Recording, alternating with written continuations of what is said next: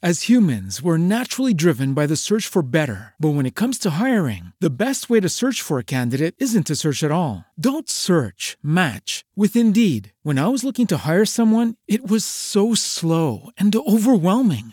I wish I had used Indeed. If you need to hire, you need Indeed. Indeed is your matching and hiring platform with over 350 million global monthly visitors, according to Indeed data, and a matching engine that helps you find quality candidates fast. Ditch the busy work. Use Indeed for scheduling, screening, and messaging so you can connect with candidates faster. And Indeed doesn't just help you hire faster. 93% of employers agree Indeed delivers the highest quality matches compared to other job sites, according to a recent Indeed survey. And listeners of this show will get a $75 sponsored job credit to get your jobs more visibility at Indeed.com slash podcast. That's Indeed.com slash podcast. Terms and conditions apply.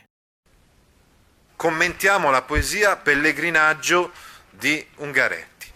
Ancora un'altra volta una poesia che Ungaretti ha scritto dal fronte e che quindi ha inserito nella sua raccolta che ha chiamato alla fine L'Allegria.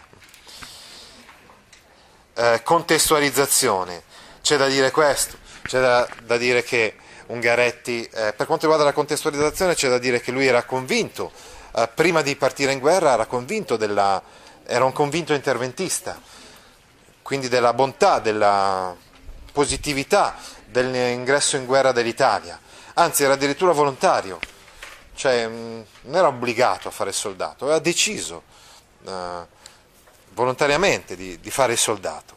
Poi però l'esperienza della guerra l'ha gettato in una situazione drammatica che probabilmente gli ha fatto anche cadere quelle, quelle certezze, non so, quelle ideologie eh, che l'avevano spinto anche ad arruolarsi. E poi ha scritto queste poesie mh, e le ha pubblicate già durante la guerra, il Porto Sepolto, così aveva chiamato questa prima stesura del, di questa raccolta, e poi però ha, ha conglobato queste poesie insieme con altre nella raccolta che ha chiamato prima Allegria dei naufragi e poi l'Allegria. Questa è la contestualizzazione, quindi è importante anche fare questo, questo lavoro, insomma, per commentare una poesia, capi, capire bene, sapere quali sono gli elementi biografici eh, relativi all'opera eh, dell'autore per capirla eh, bene. In agguato, in queste budella di macerie, ore e ore ho strascicato la mia carcassa, usata dal fango come una suola o come un seme di spinalba. Ungaretti, uomo di pena, ti basta un'illusione per farti coraggio. Un riflettore di là mette un mare nella nebbia. Ecco, ah, dicevamo che eh, per capire una poesia anzitutto occorre capire anche il significato, quindi parafrasare eh, la poesia. Bisogna fare la parafrasi. Qual è la parafrasi di questa poesia? In agguato, quindi è durante un'operazione di guerra, lui era, eh, la, eh, combatteva in trincea contro gli austriaci eh, e quindi era, era, stato detto quindi di, di appostarsi probabilmente. No? In queste budella di macerie si tratta probabilmente di cunicoli eh, scavati tra le rovine degli edifici che erano stati bombardati. Sono dei vicoli che corrono sotto le rovine della casa, bombardate. Ma eh, una, la cosa interessante è che lui non dice appunto in questi vicoli, in, in questi cunicoli, no, dice in queste budella. Abbiamo quindi evidentemente una metafora, perché, eh, perché la parola budella eh, è relativa ad organi interni di un, di un animale e, e, invece è utilizzata per, eh, come traslato appunto come una metafora per indicare questi vicoli, questi, questi cunicoli. È evidente che, eh, che questa, questa, immagine delle budelle, provate a pensare agli intestini, no? rende ancora più, eh, come dire, più crudele, più aspra, più dura la scena. Lui è, è, costretto a passare in questi vicoli che sono come delle budelle di animali, quindi eh, raccapriccianti sicuramente. Questo rende più cruento e carnale l'immagine, usare budella invece di vicoli o cunicoli.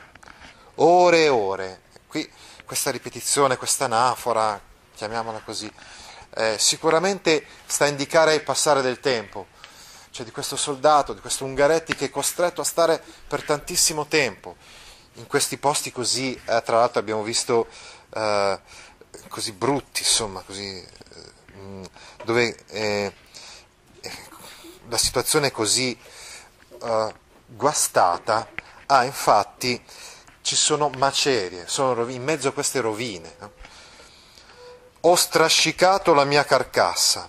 Il mio corpo non è più un corpo uh, vivo, no?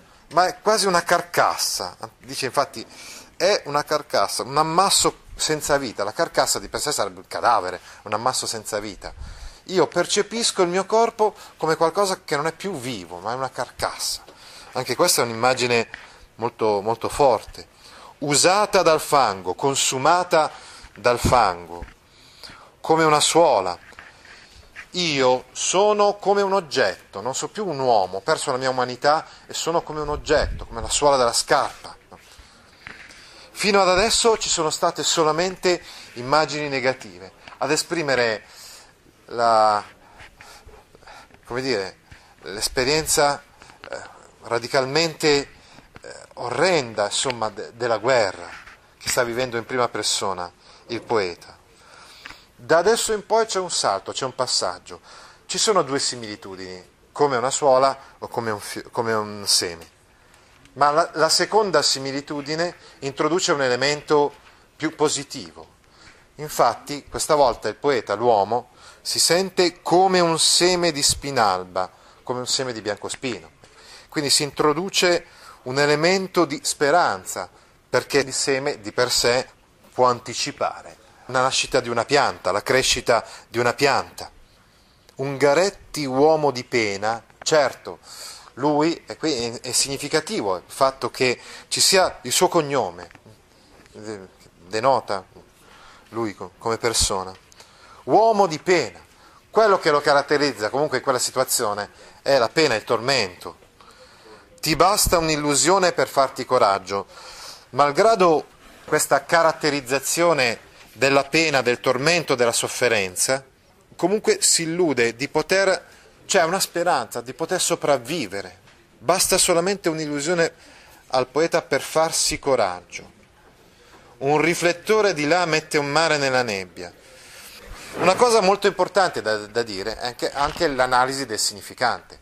Che cosa possiamo notare dal punto di vista del significante? Prima cosa, non ci sono delle rime, non è questo un componimento poetico tradizionale, eh, non ci sono rime, i versi sono brevi, i versicoli, i famosi versicoli di, eh, di Ungaretti.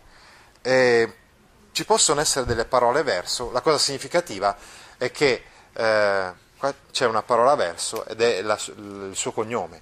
Il cognome Ungaretti è una parola che da sola costituisce un verso.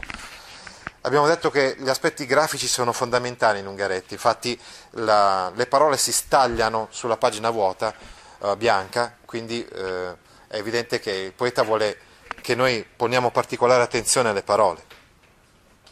Poi la divisione in strofe, ci sono tre strofe. Eh, quindi eh, dicevamo l'ultima strofa. L'ultima strofa sembra non avere legami diretti eh, a quello che prima è stato detto dal poeta. Eppure suggerisce qualcosa, suggerisce una luce. Un riflettore di là mette un mare nella nebbia. Come a dire, potrebbe essere questa l'interpretazione di quest'ultima importantissima strofa. L'esistenza dell'uomo, la guerra, è caratterizzata dalla nebbia, cioè dalla confusione, eh, dalla mancanza di contorni e di certezze, eh, quindi è drammatica.